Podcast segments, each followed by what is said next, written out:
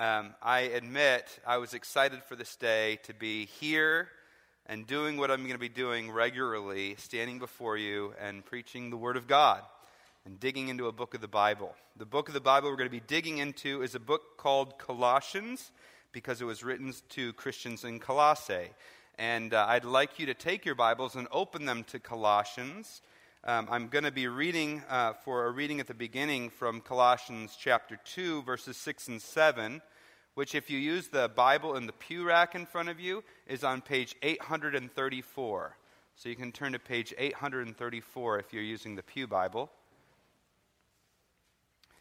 And because we believe when we read the Bible, we're hearing God's voice, just as a, as a sign of respect for God, we're going to stand and hear God speak to us.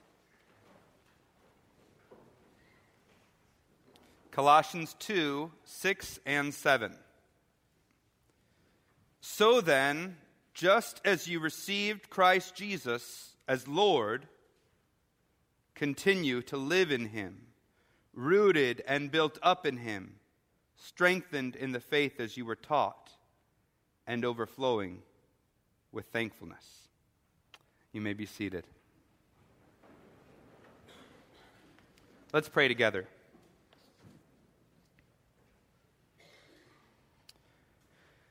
God, I know many here have taken this last week and read through the book of Colossians.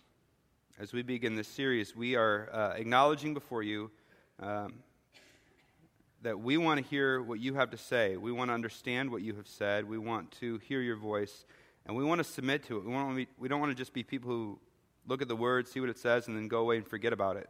We want to be doers. We can't do it apart from your spirit, so we ask that you would help us. In Christ Jesus' name we pray. Amen. Um, some of you know that the house we bought here in Georgetown required some renovations. And so uh, early on in the process, uh, I sent this note to our contractor. I'm going to read it to you. It says, uh, Sean, thanks for getting me that estimate. It's great help. Here's a sketch with information on what I'd like to have done. Depending on the estimate, I may not be able to do everything I want. I'll be getting estimates from one or two other contractors. If your price is competitive, I'll go with you because you've been so prompt and professional. Thanks, James. Well, Sean knew that uh, I was a pastor, and so in order to make sure that uh, he had gotten his understanding of the, the note I sent correct, he brought it to another evangelical pastor and said, Could you help me understand this note? And the pastor read over it, and he said, right smack dab in the middle of this important note is an important sentence. It says, I may not be able to do everything I want. That line is a statement about how big God is and how small we are. We need to be people who understand that we may not be able to do everything that we want. There's the I want and there's the God wants.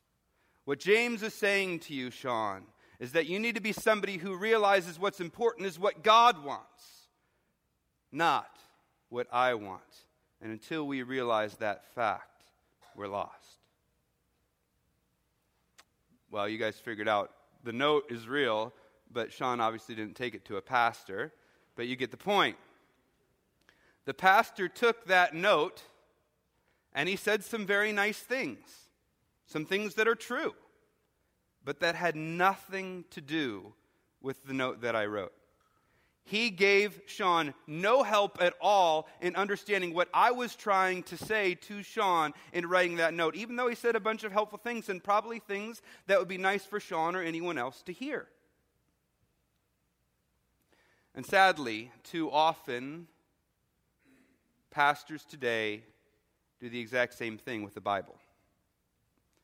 So they'll read a letter. You know, this letter that we're going to be digging into Colossians is a letter from Paul to the church at Colossae. And they'll find a sentence or two or a verse or two and pluck it out of context and pontificate about it. They'll often say things that are true and health, helpful and worthwhile but because they're not taking what God has said and representing it well, they are misrepresenting God. And I want to say, I stand in fear of misrepresenting God. That's one thing I hope that I never do when I stand up. And so it's my practice to preach through whole books of the Bible because I want you to understand what that letter or what that book is doing, not just with a verse that I pulled out that I thought would be helpful for some topic that I'm speaking on. Doesn't mean I'll never do anything else, but that's my practice. And when I do that, one of the things I will always do, or at least I plan on always doing, is start and end with a message on the whole book. That way, when we're on any passage within the book, you have a sense for what the whole book is doing. And so that's what this sermon is today, and that's why it's what we're doing today. We're going to be in Colossians here for a few months. I think I'm planning 12 talks from Colossians. So this is the first of 12. If you want to count, you can, and you'll know when we're nearing the end. But when you're trying to get a sense for what the letter, especially in, in, um, well, in any book of the Bible, but especially in a letter, one of the best things you can do is go through the letter and find out everything you can about the people to whom it was written. So we're going to do that right now. We're going to learn what we can about the Colossians, these Christians in Colossae. So, in chapter 1, verse 2, Paul is telling them who he's writing to, and he says, To the holy and faithful brothers in Christ in Colossae.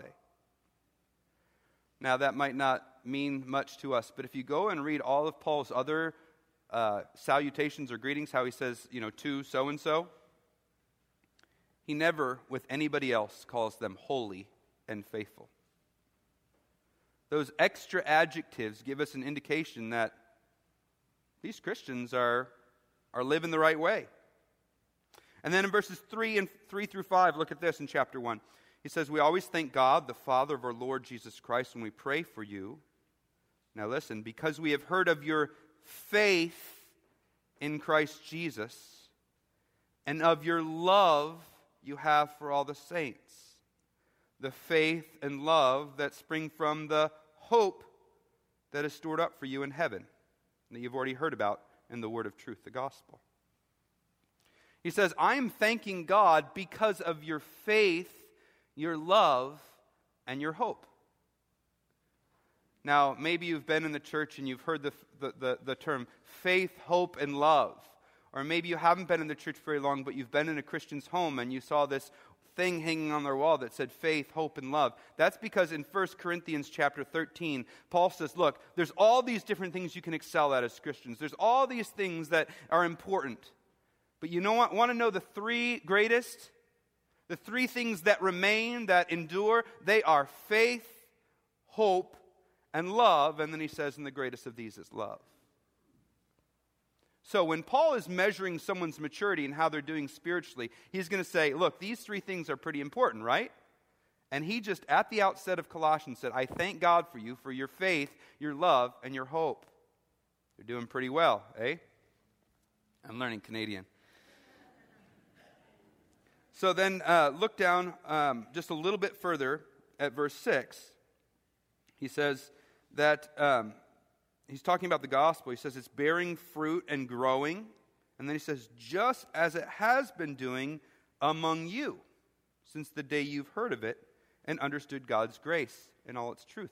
So he says, Look, not only do you have faith, hope, and love, but the gospel itself is at work within you and it's bearing fruit within you.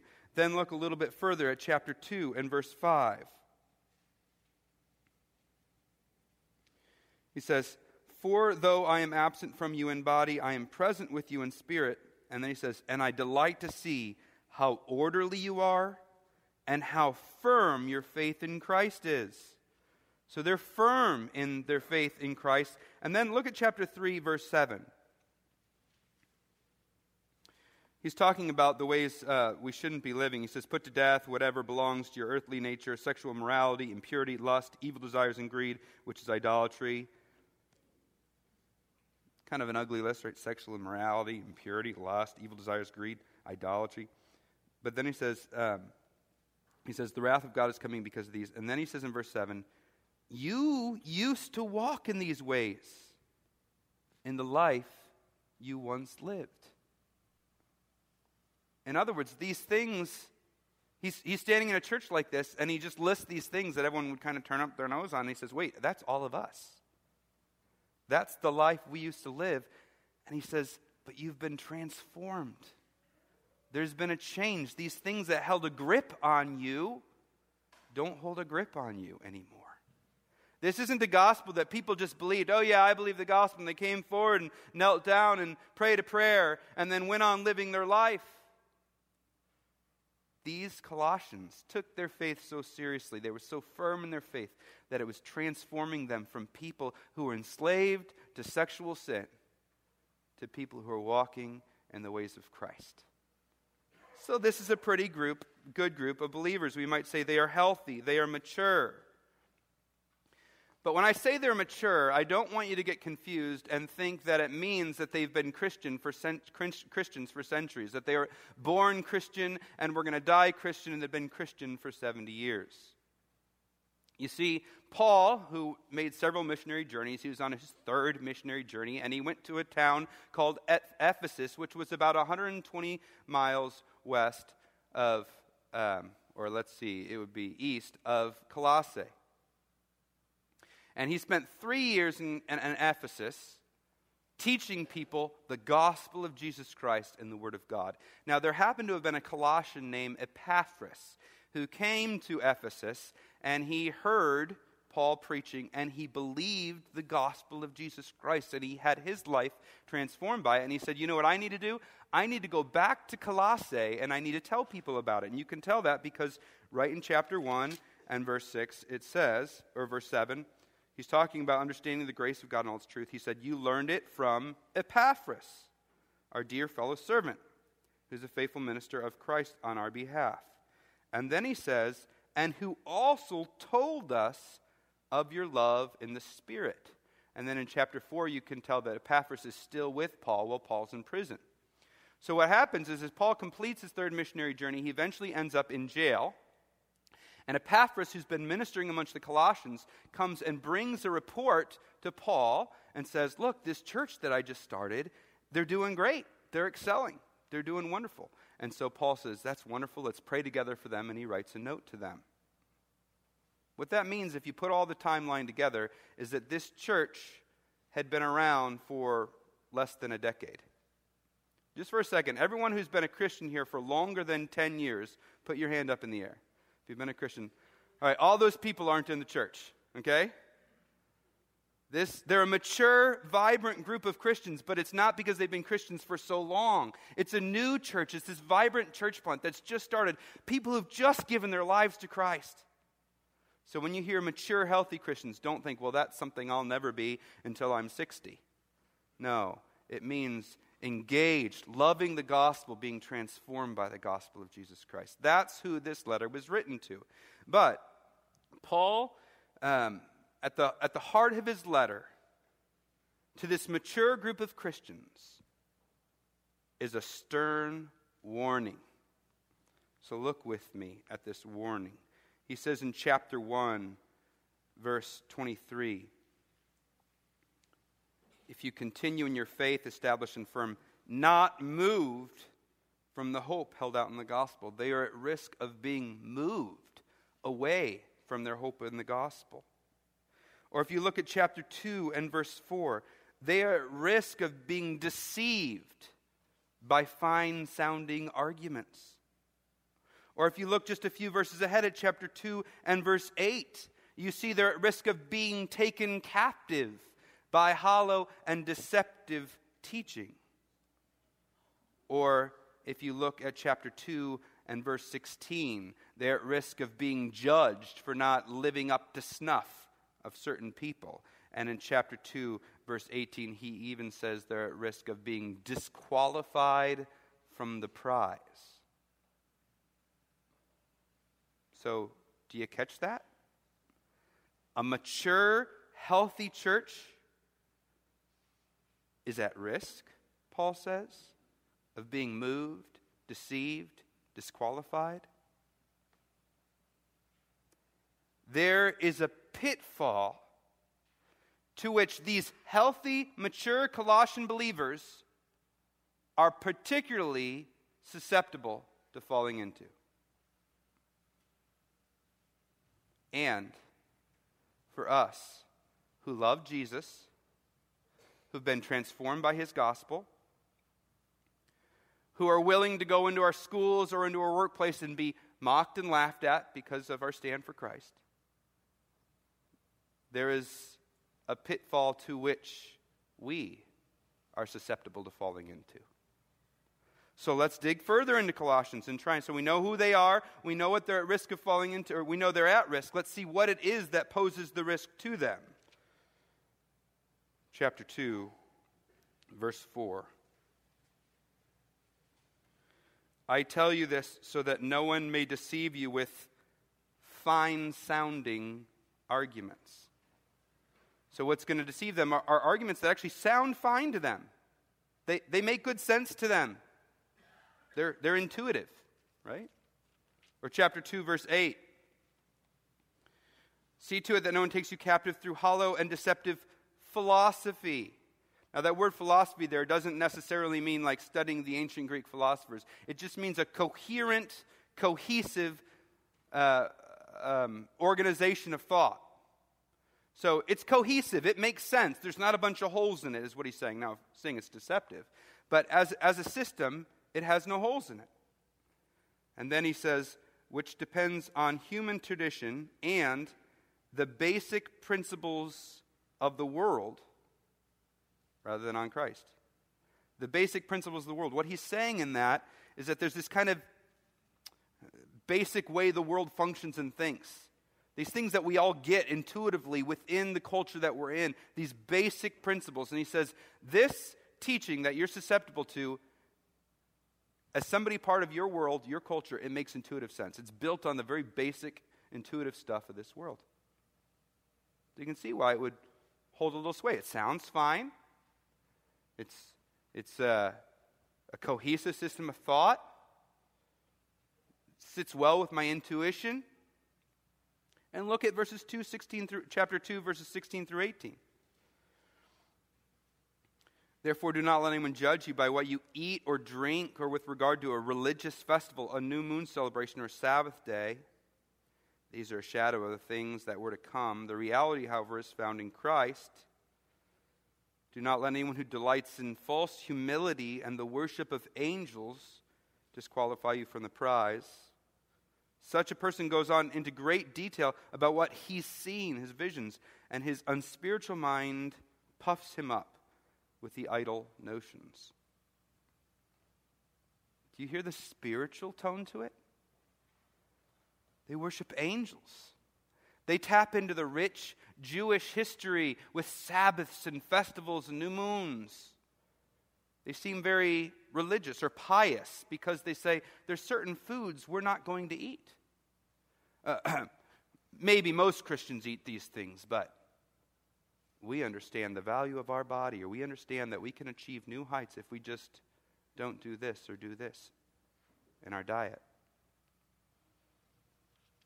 It's spiritual. So it's intuitive, it's cohesive, it makes sense, but it's spiritual. And it highlights personal spiritual experience. So you see that in 218? Such a person goes on into great detail about his own visions his unspiritual mind puffs him up with idle notions. So he's, he's carried away in these visions and, and religious experiences. It's interesting that in chapter 3, when Paul talks about the marks of Christianity, there are things like love, forgiving others, bearing with one another.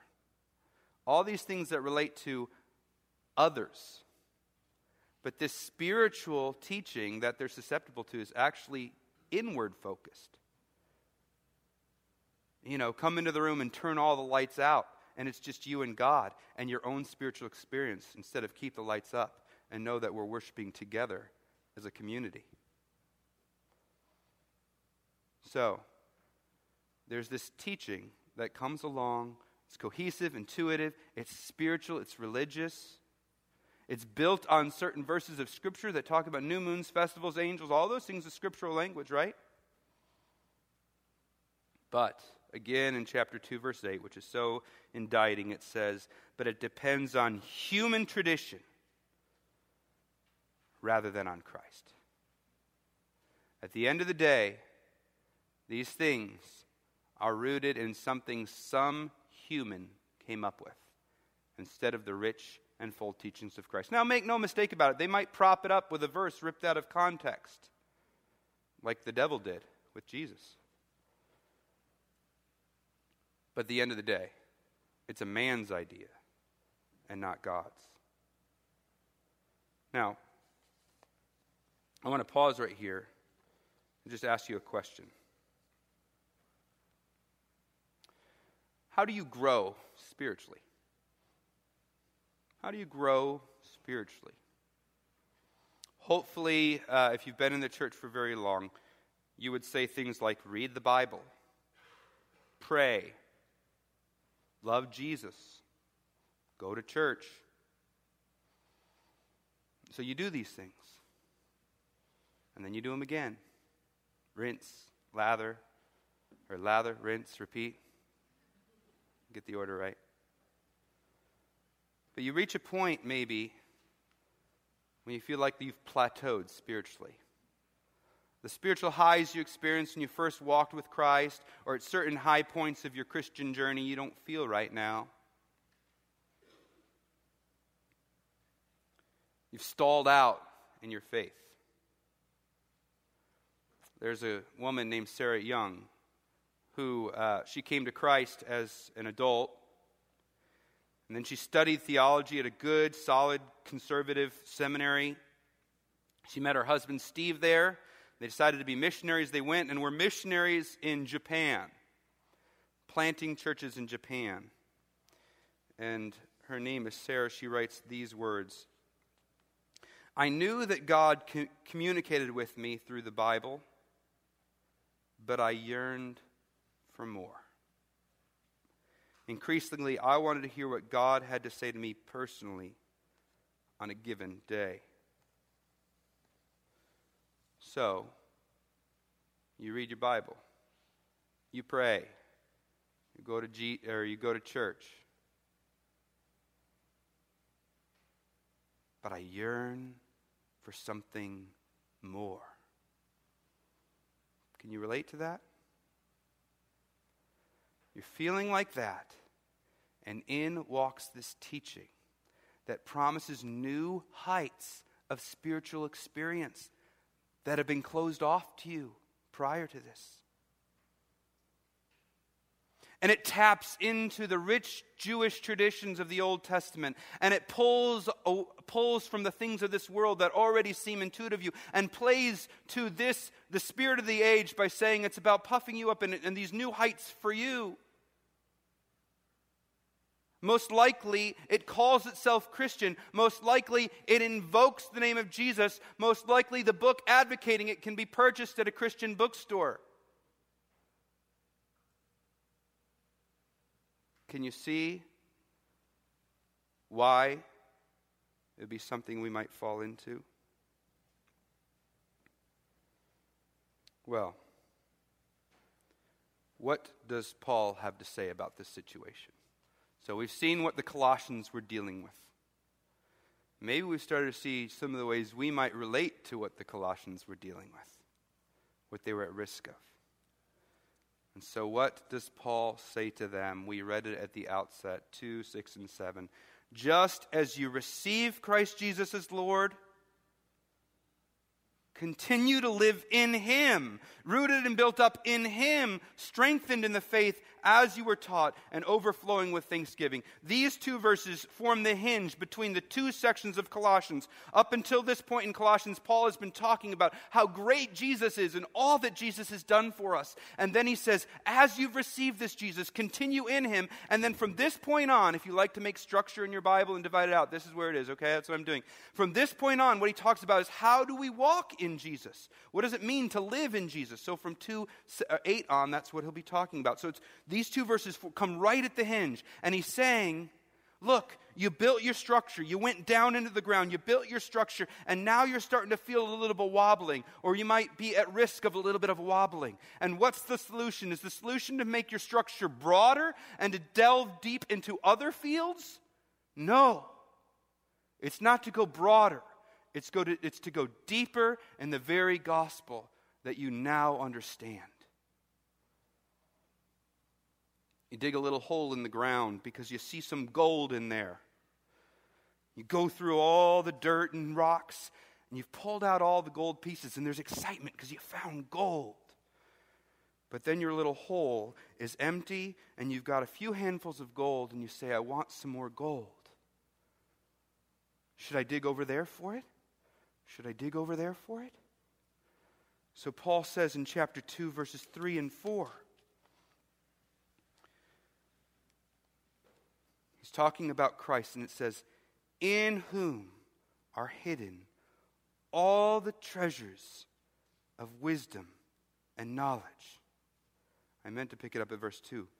So that you, um, he says, My purpose is that they may be encouraged in heart and united in love, so they may have the full riches of complete understanding, in order that they may know the mystery of God, namely Christ, in whom are all the treasures of wisdom and knowledge. All the riches, all the treasures, he says. Don't go digging over there in a new hole. You've started to find gold. Dig deeper into this vein. You won't plumb the depths of the gold that are sitting in the very hole you're in right now. Christ is all. Now, if you've been tracking with me up to this point, the question that should be in your mind, or may be in your mind, is this All right, James, I've believed the gospel. I embraced Jesus. I understood I was a sinner and I understood Jesus died for me in my place so that I can escape hell. I get that, and yet I still feel this void, this vacuum, this desire for something more. Sarah Young understood that, and she had that desire. She yearned for more. I want you to hear me. I think that what could be in play is that for many of us, our understanding of the gospel is flat, it's one dimensional. There's so much more to the gospel than that simple set of truths, as true as they are. I have on my desk a picture of Karen from our honeymoon. She's standing on the shores of Lake Michigan. It's my favorite picture of her. I love to look at the picture when I'm working or, you know, just at various times. But it's nothing like being with her in person. The other week, I saw a video, this cool new video they made with a, a little flying helic- a little remote controlled helicopter of the Niagara Falls. It's breathtaking, it's beautiful. But it's nothing compared to feeling the thunder and breathing the mist of actual Niagara. I was talking with Bob Meisner. He's a, uh, he loves reading history. You read these statistics of how many lives were lost in the Second World War. It's horrible. But it's nothing like having survived Normandy. Talked to a few others in the church who have loved ones with autism you can read the autobiography of Temple Grandin. and understand bits about autism, but you haven't lived autism. You see, all these things are, are true, right? These, they're real experiences, but, but there's so much more than a picture, there's so much more than a video. And I think sometimes we approach the gospel the same way. Yeah, what we have is true. These set of facts is good and right, and it can transform our hearts and it, brings joy to us. But we don't realize the gospel is multidimensional, full orbed, and beautiful. So just look with me. I want you to show you this from Colossians itself that it's more than just a, a couple truths, a Romans road. He says in chapter 5, or in, there's not chapter 1 and 5 in Colossians, chapter 1, verse 5. He talks about that you have heard these truths, this hope that you've already heard about in the word of truth the gospel. So he says the word of truth, and then he says the gospel. So there's some correlation between those two things. To talk about the word of truth is to talk about the gospel. And he talks about this very gospel is a set of truths that has power. Because it's it, this set of truths, this news, this gospel is bearing fruit and increasing. So, word of truth, gospel. Now look ahead at 123. Sorry, I want to go to 125, chapter 1, verse 25. He says, I have become its servant by the commission God gave me to present to you the Word of God, I might say the Bible, the Word of God in all its fullness. And then he goes on, the mystery that has been kept hidden for ages and generations, but is now disclosed to the saints. To them, God has chosen to make known among the Gentiles the glorious riches of this mystery. So I'm declaring to you, I'm presenting to you the whole Word of God, which is a mystery, and He's made known to you the riches of this mystery, which is Christ in you, the hope of glory. We proclaim him. So he starts by saying, I proclaim the whole Word of God in all its fullness. And then he ends by saying, actually, what I'm doing is proclaiming Christ. So, to proclaim the word of truth is to proclaim the gospel, is to proclaim the whole counsel of the word of God, is to proclaim this mystery, this, this truth from the Old Testament that gets unve- unveiled in Christ, is to proclaim Christ himself. Do you see that when, when Paul's talking about digging down into Christ and saying that's what you need, he's not talking about simply this kind of flat, one dimensional, few sets of truths, a little sliver of the pie. He's talking about all of the scriptures, the full counsel of the Word of God as it relates to Christ Jesus. That is the full orbed, multi dimensional gospel. I'm not trying to say anything against what I've called this flat gospel. It is the gospel we all initially understand and embrace that transforms us. Those truths are delightful to me. What I'm saying is, if that's all you understand of the gospel, then you're going to be dissatisfied and you're going to reach this plateau and you're going to say, either because I haven't seen this gospel in all its beauty, I reject it. I walk away from it. Or, as might be the case with the Colossians, you're going to be at risk of thinking that the gospel is step one in your Christian journey. I believe the gospel, so I'm a Christian. Now what? What's next? And that'll make you susceptible to so called Christian teaching that will come in under the cloak of Christianity, appealing to your intuition, to what makes sense to you, to the values of this world, to your own desire for spiritual heights. And it's going to drag you off after something in the name of Jesus, but that ultimately is a man made thing. and you're no better off than the one who rejected it outright. Both situations are bad. And what we both what both need are to dig down into the beauty of the full orbed gospel of Jesus Christ. If all the only bottle you've already ever drank from is the bottle of Jesus died so I don't have to go to hell, and that's the gospel. And you might be going, okay, James, I see what you're saying from Colossians, but it's hard to get my mind around what more is there to the gospel? Are you going to pull out some trick and say, add something to the gospel yourself? Let me just give you one brief sample. So you see in chapter 1, Paul's talking about the gospel in verses uh, 12 and 13 and 14. And he says, I'm giving thanks to the Father who's qualified you to share in the inheritance of the saints in the kingdom of light. For he's rescued us from the dominion of darkness and brought us into the kingdom of the Son he loves, in whom we have redemption, the forgiveness of sins. You see, the story of the Bible is a story of this kingdom that God makes, and it's good. In this kingdom called the Garden of Eden, there's no strife there's no jealousy, there's no disease and sickness. Nature and man get along with one another, aren't at odds with one another. There's no shame. There's not even a real self awareness.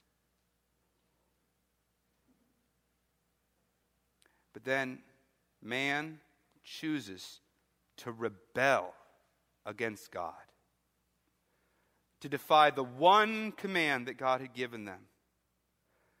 And this new reign of darkness, dominion of darkness, Colossians 1:14 says, sets in upon us. Here there is war and hatred and strife within a family and cancer. Or it would say disease. I don't think they called it cancer then and heartache and injustice and low self esteem.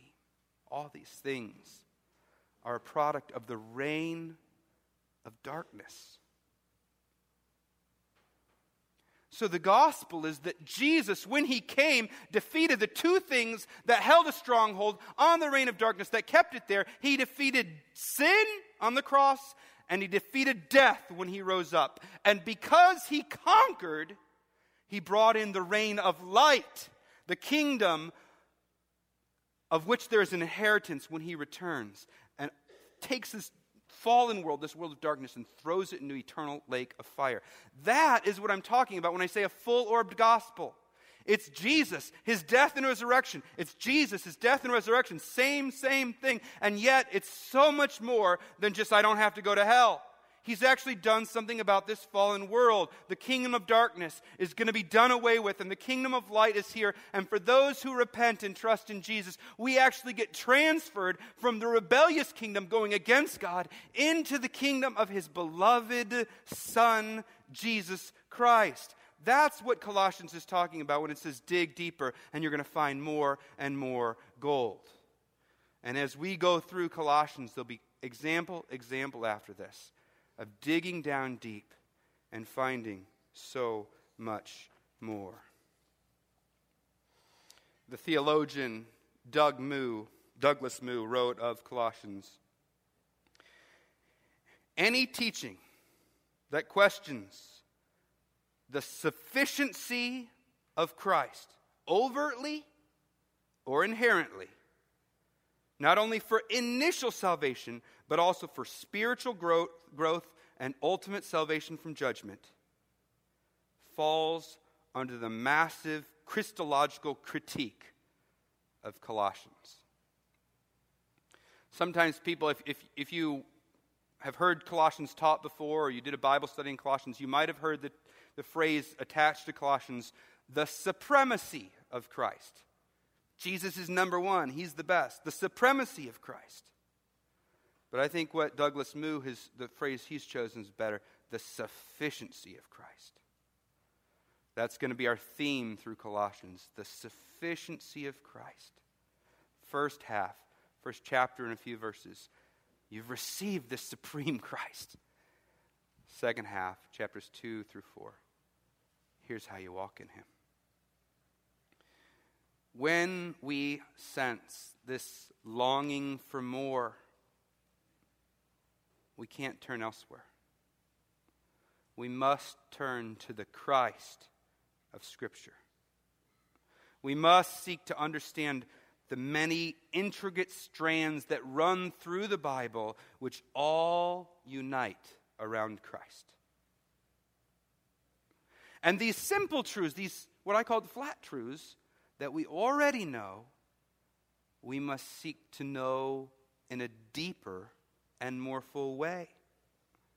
We must impress this gospel upon our souls so that it affects every fiber of our being. In that sense, we truly need nothing more than the Christ of Scripture. The pastor J. Vernon McGee said, The dominating thought in Colossians is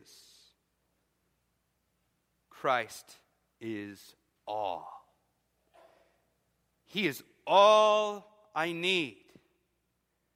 He is everything. The old writer of hymns, Charles Wesley, put it this way Thou, O Christ, art all I want, more than all in thee I find. Let's pray. I pray right now, God, for the people in this room who identified with Sarah Young, who have embraced the gospel and felt certain highs that come from that, but are right now feeling stalled out or plateaued, and are either tempted to reject this gospel or to seek out different, diverse teachings.